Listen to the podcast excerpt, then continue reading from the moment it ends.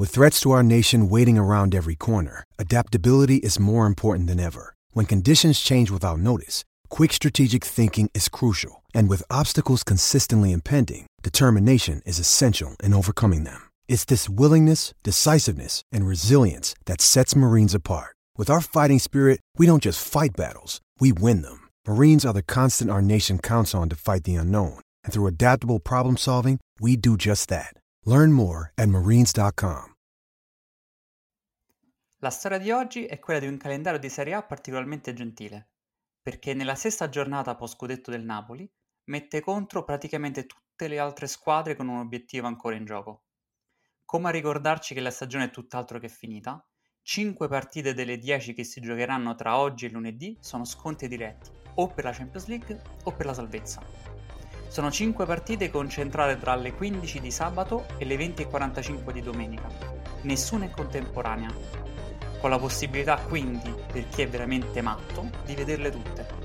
Fuori c'è un sole primaverile talmente caldo che sembra estate, ma se c'è un weekend in cui vale la pena tenere la tv accesa anche solo per buttare un occhio ai risultati, è proprio questa.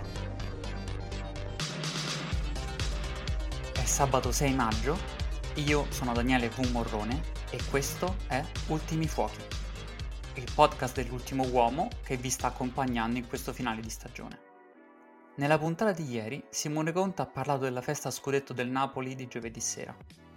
Siamo ad inizio maggio e per fortuna la Serie A ha ancora i due obiettivi principali rimasti per le squadre ancora totalmente aperti. Ci sono ancora 5 partite e 15 punti a disposizione nella corsa Champions League. Ma come dicevo in apertura, il calendario è benevolo e ci regala un turno in cui tutte le squadre coinvolte si trovano in scontri diretti, rendendo quindi questa giornata 34 molto influente per il resto della corsa. Questo anche perché le distanze sono così ravvicinate tra le sei squadre che vogliono occupare i tre posti rimanenti che perdere tre punti questo fine settimana avrà un peso enorme.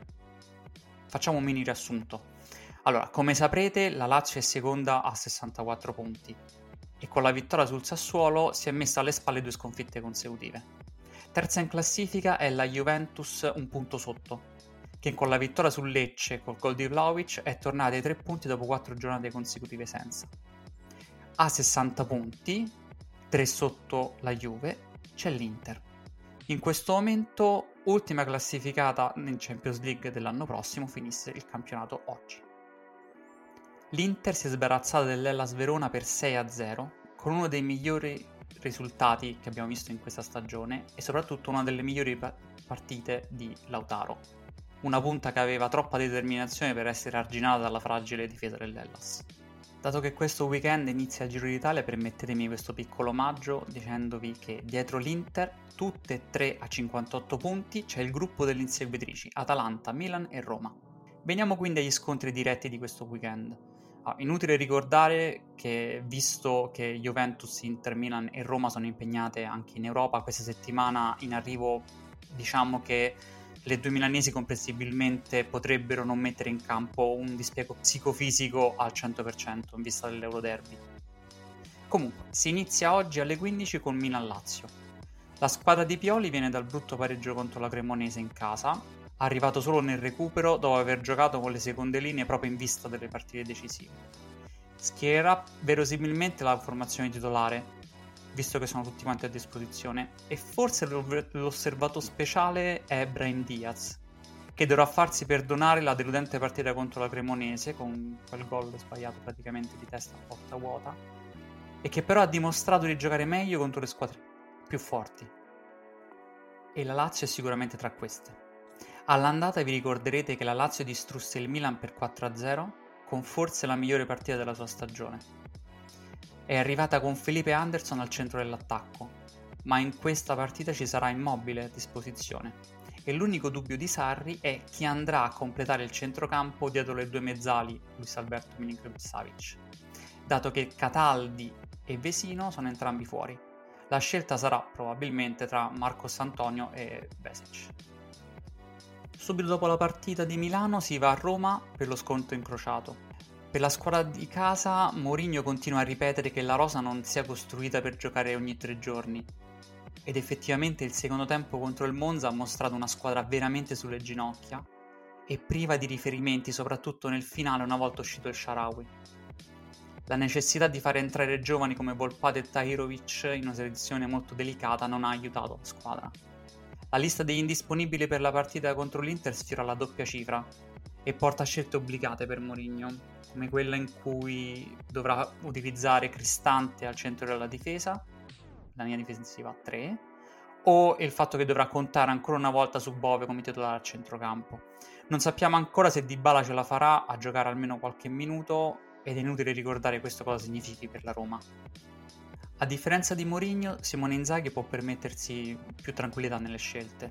Ha tutti i titolari a disposizione in vista dell'Euro Derby di mercoledì e quindi è probabile che farà un minimo di giro nella coppia d'attacco in questa partita, con Lukaku Correa come in questo momento opzione prioritaria. L'andata l'aveva vinta la Roma 2-1 e si è giocata ad ottobre, un periodo di tempo talmente lontano nel mondo del calcio che mi ero completamente dimenticato, prima di ricontrollare questa mattina, che la punta della Roma era Zagnolo.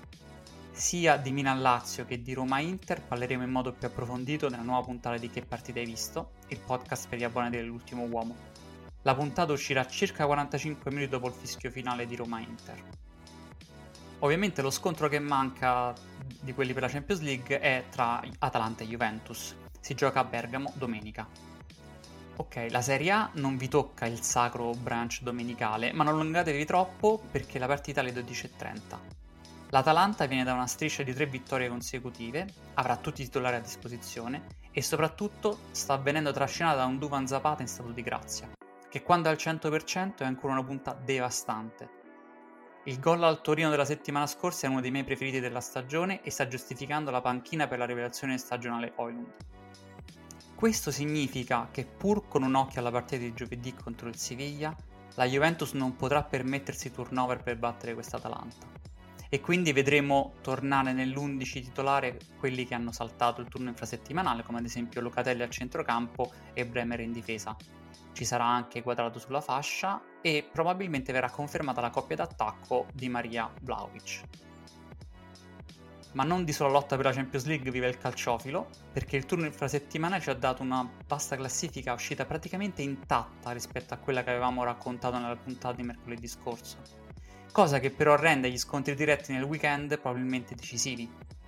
Oggi alle 20.45 c'è Cremonese Spezia. La squadra penultima in classifica ha 6 punti dalla squadra quartultima. Due squadre con una forma opposta, visto che la Cremonese nel miglior momento della stagione e guidata da Baldardini, sta avendo un Ucherega on fire davanti. Cosa opposta per lo Spezia, che ha ormai bruciato il vantaggio che aveva nei confronti delle altre e fatica a prendersi tre punti per respirare meglio. L'assenza di Inzola prosegue e proseguirà anche per questa giornata, cosa che complica i piani per semplici.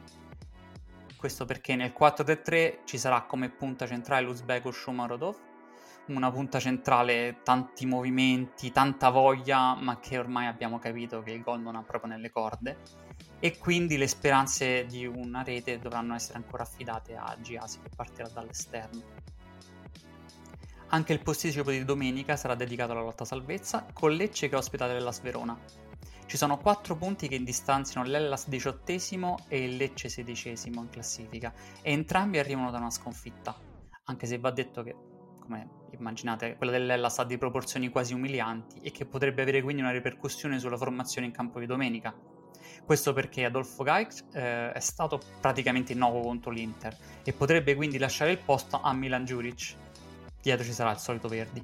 Solo che per capirci Gaich ha segnato un gol in campionato e anche Juric ha segnato un gol in campionato in totale.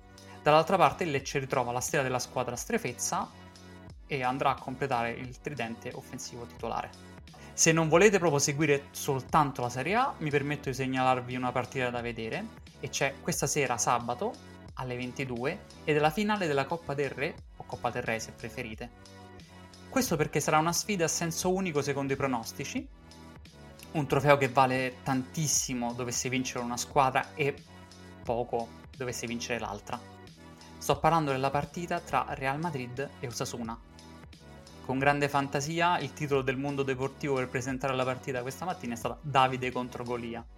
chi sia chi è abbastanza evidente già dal fatto che il Real Madrid non prevede di fare festeggiamenti in caso di vittoria della sua ventesima Coppa del Re.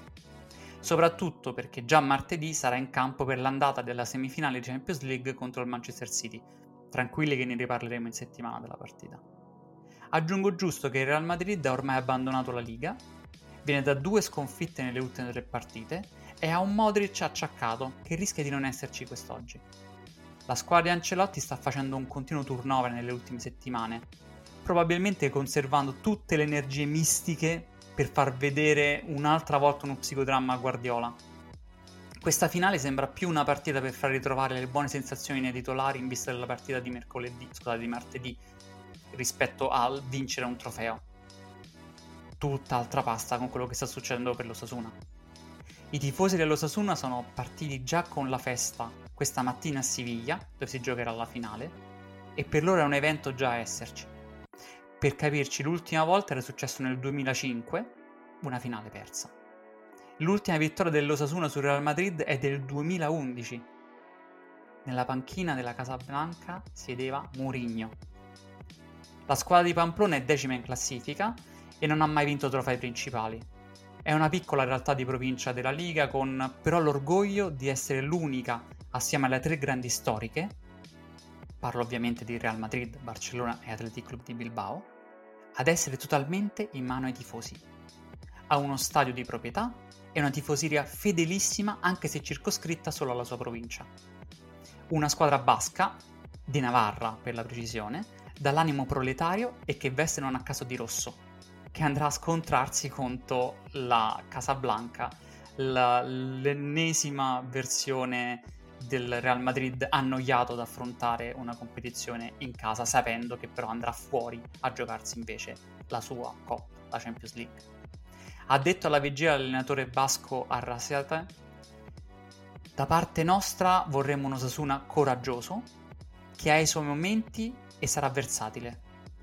Vogliamo una squadra solidale, perché solo attraverso la solidarietà e il duro lavoro potremmo fermare una grande squadra come il Real Madrid. A chi ci vedrà da fuori vorrei che vedesse una squadra che si impegna perché è coraggiosa e audace. Una squadra con una propria identità, in linea con la filosofia e i valori dell'Osasuna. So che ci sono persone che vedranno la finale e che forse non ci conoscono bene, quindi vorrei soltanto che vedessero questo dell'Osasuna. Ok, la squadra da rifare sapete anche voi qual è, e mi manca solo di ricordare che la partita come è successo tra l'altro per le semifinali della Coppa del Re, sarà in chiaro sui vari canali regionali. Con questo io vi saluto, ci sentiamo qui su Ultimi Fuochi lunedì con Simone Conte. Ciao!